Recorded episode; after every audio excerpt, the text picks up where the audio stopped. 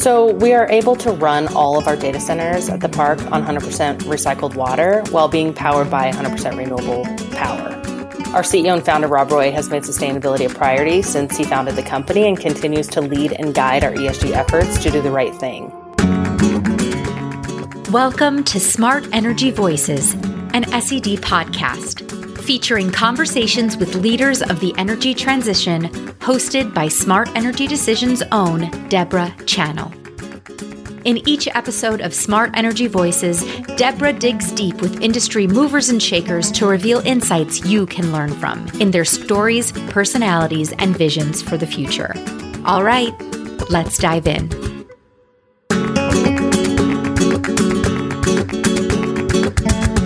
Hi, everyone. I'm Debra Chanil.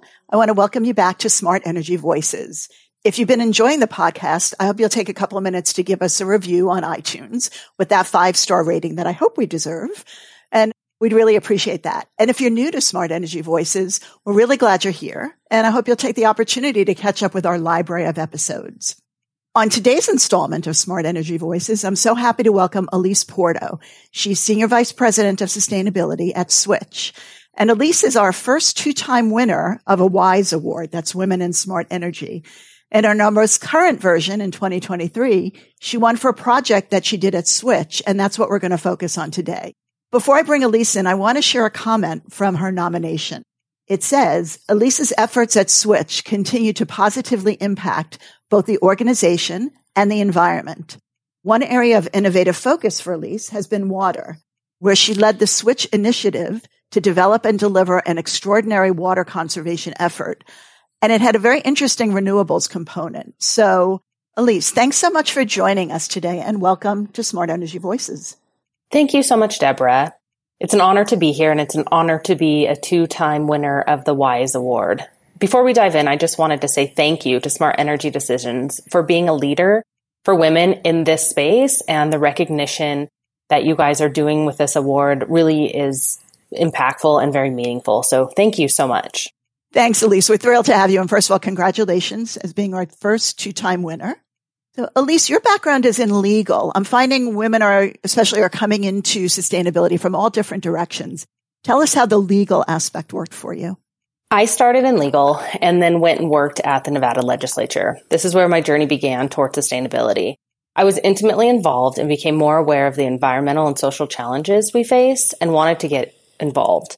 I had an opportunity to work with Switch and change legislation during that Nevada legislative session and learn more about the company and their focus on sustainability. Following that, I co-developed a strategy team at Switch. Switch's CEO was and still is heavily focused on sustainability as well as women executives. This is where I found my allowable path into sustainability. I'm glad you used that phrase, allowable path. It's one that you told me about a while ago, and I've been using it a lot since then. So thank you. And again, referring to allowable path, different ways that women and men are coming into the industry and how they're being given the opportunity to do so. So I think that's a really important one.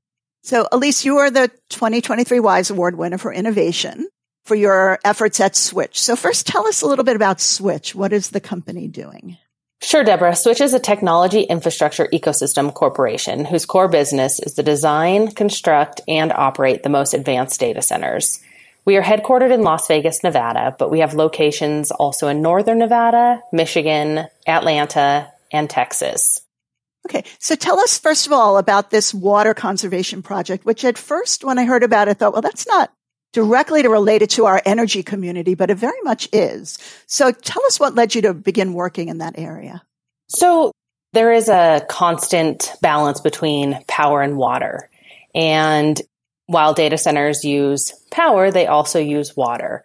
So what led to the work in this area was there was a need for additional water at our campus located in the Tahoe Reno Industrial Center. That's in Northern Nevada. There were excess nitrates that were being put into the Truckee River. And along the river, there are large farms. And at the end of the river, there is Pyramid Lake with endangered aquatic species.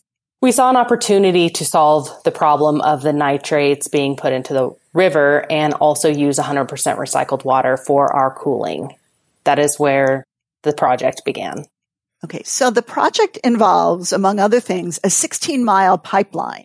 How did the project begin? How did it the nuts and bolts of it come about? Sure. So about 16 miles away from the Tahoe Reno Industrial Center, there is the Water Reclamation Facility. The Water Reclamation Facility serves the Reno and Sparks area and Washoe County. That is the facility that has effluent water available to build the pipeline. So there's a pump station at the Water Reclamation Facility, and then there's a 16-mile pipeline from that Water Reclamation Facility out to the industrial park. The pipeline is built to bring more than 4,000 acre-feet of water to the park. And by doing this project, it also allows for 30,000 approximately more homes to be built in the area, as well as deferring $30 million of maintenance at that Water Reclamation Facility, saving ratepayers costs currently. Wow, that's terrific. That's a very significant savings. So tell us about the renewable energy aspect of this project. Well, Switch has been powered by 100% renewable energy since January of 2016. And we are working on solar farms at the industrial park that can use the effluent water as well as current utilities in the surrounding area. And the project involves a public-private partnership, which is something we're hearing about a lot more often. It's become a very popular model, although not always an easy one. So tell us what was unique about the structure that you built for Switch in terms of this project. Who are the partners? How were they engaged to contribute to this project? Sure. So as I mentioned, the Water Reclamation Facility is located in the Reno-Sparks area, Washoe County. The Tahoe Reno Industrial Center is located in Storey County, and there are water rights associated with the Truckee River, and that is part of the regional water authority and the state of Nevada. So this is the first regional project ever in the north. It involves Storey County, Washoe County, City of Reno, City of Sparks, the General Improvement District at Storey County, Switch, Tesla, Google, Redwood Materials, and others out at the park in order to solve for this water problem. And I'm guessing it was a day in the park dealing with all of these different stakeholders on a project. Was it easy getting them all together and involved and working? So it took some time for everybody to identify the true win. So this was a true win-win-win for every stakeholder involved. It allowed for the Reno-Sparks and Washoe County area to defer maintenance on the Water Reclamation Facility, as well as removing nitrates into the river, and bringing more water to the Tahoe Reno Industrial Center complex where all of the private companies are. And it was an opportunity to use 100% recycled water for sustainability for all of the initiatives of those companies at the end. So it was a true win-win-win for everyone involved. Right. Right. Something for everybody in this. So that's a good way to form these partnerships. All right. So I also want to talk about the point of differentiation that you were able to create within Switch in terms of the ESG strategy. How are you able to develop that? And what is that differentiation for you? So we are able to run all of our data centers at the park on 100% recycled water while being powered by 100% renewable power. Our CEO and founder, Rob Roy, has made sustainability a priority since he founded the company and continues to lead and guide our ESG efforts to do the right thing. Data runs the planet, and together we can ensure it does not ruin the planet. Very good. So let's stay on the subject of your CEO for a minute. We talked about your outside partners and now your internal process of pulling this together and getting approval. Having it come from the top is always it would make it an easier lift for you having that support. But, we talk a lot about proving the business case and how to convince the C-suite. Sounds like they were, in a way, already on board and kind of primed for a project like this to come through. Is that true? The idea was primed, but the cost associated it did take some convincing with our CEO and others. So there was a lot of convincing and creativeness to get this project built. The pipeline costs are close to $40 million. There are additional infrastructure outside of the pipeline, but the pipeline itself was approximately $40 million. We were able to work with the state of Nevada and Storey County to create a tax increment area to assist with funding the project based upon the taxes paid at the end, which uses the growth in the park. In addition, we were able to guarantee 50% of the water coming through the pipeline was switches. And while water is a precious natural resource, unlike Southern Nevada, Northern Nevada has water to use for cooling our data centers, and using water is on average 30% more efficient for our data centers to run. So by using water, our air handlers use less power to cool. So all of those things together, we were able to convince our C-suite that this was a project that we should pursue. And as soon as you said you were working with the state on this, I thought, oh, that's where your legal background certainly came into play. I'll bet that was helpful.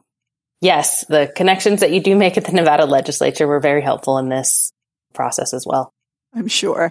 Okay. So, more and more, as I mentioned at the beginning, water for a while was a little bit outside of what our community was dealing with, especially our energy people. But sustainability people are very much involved in water conservation and usage, and energy people are becoming, that function is becoming more so. So what's the big learning for our community from this initiative and others that you've done? What advice can you impart to them on dealing with these kind of projects? My advice would be do the research, educate yourself about the environmental impacts your company has in the communities where you do business. And if there are any problems that you can help solve, be creative and reach out to entities, state, government that you can to help to determine the best way to solve for those impacts. Right. It sounds like sometimes the answer is as much outside your company as inside, especially on a project that's as wide-ranging as this one. That is correct. There are sometimes you are not knowledgeable about what is going on in the environment around you. And if you are up to speed on that, then you can identify how your company can have positive environmental impacts. I want to bring our discussion back to women. As a WISE Award winner, based on your experience, what do you think their biggest pain points are in moving their careers forward? And what advice can you give to help them along? Well, I think there is some confusion in sustainability. The roles in sustainability include much more than just responsibility of overseeing and development and implementation of sustainability strategies across all business function. The role is to work with utilities, renewable developers, public utility commission, regulatory attorneys, power traders, schedulers, as well as the initiatives. So the role is to negotiate what is in the best interest for our company and our clients, and the industry is mostly male. This was difficult at times where other men would speak to my male colleagues, even though I was the lead on the project. And it took a little extra proving myself over and over again before women, or myself in this situation, was able to gain the recognition and respect that was deserved. My advice would be joining a sustainability-focused network is helpful, and women can provide the support, inspiration, platforms to amplify all sustainability efforts. And to engage with like-minded individuals and organizations can help women stay motivated and exchange ideas, as well as collaborate on projects that promote sustainability. I think it's also important to note that everyone's path to sustainability is unique, and there is no one-size-fits-all approach. Women, like men, have diverse experiences and perspectives that can help shape their individual journeys towards sustainability. Right. So you have to be open, and the people on the other side of the desk basically have to be open to what some of these opportunities can be. That is correct. And something you said earlier, in a different context about having to educate yourself and doing that by reaching out to a lot of different areas of government and public and private partnerships, getting that information. I feel like the education process, we call it table stakes. And this is true for men as well as women. You have to walk in as prepared as you can be. And that sounds like something you've been very good at over your career. Thank you very much. It is difficult to do, but there's so much going on all the time. You have to definitely stay in touch and, really focus on what is important. Elise Porto, thank you so much for being with us today. This is great information. It's a great project. And I think people will be happy to hear some of the details that you shared. To our listeners out there, thanks so much for engaging with our content and for being part of our Smart Energy Decisions community. If you enjoyed the episode, make sure to subscribe to the podcast on iTunes or wherever you get your podcasts, and tell your colleagues and peers about it.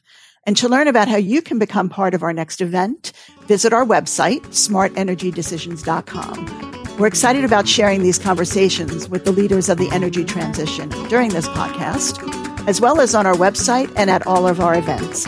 And it's all in the interest of helping you make those smart energy decisions. Thanks for listening to Smart Energy Voices, an SED podcast. Digest the insights from today's episode and take action on the ideas that have inspired you.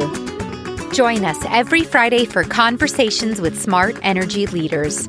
We also invite you to check out another SED podcast, Beyond the Meter. Each episode of Beyond the Meter features innovative energy projects and initiatives by large electric power users. To keep up to date with trends and happenings in the energy transition, visit smartenergydecisions.com to register for our daily newsletter and become part of the Smart Energy Decisions community.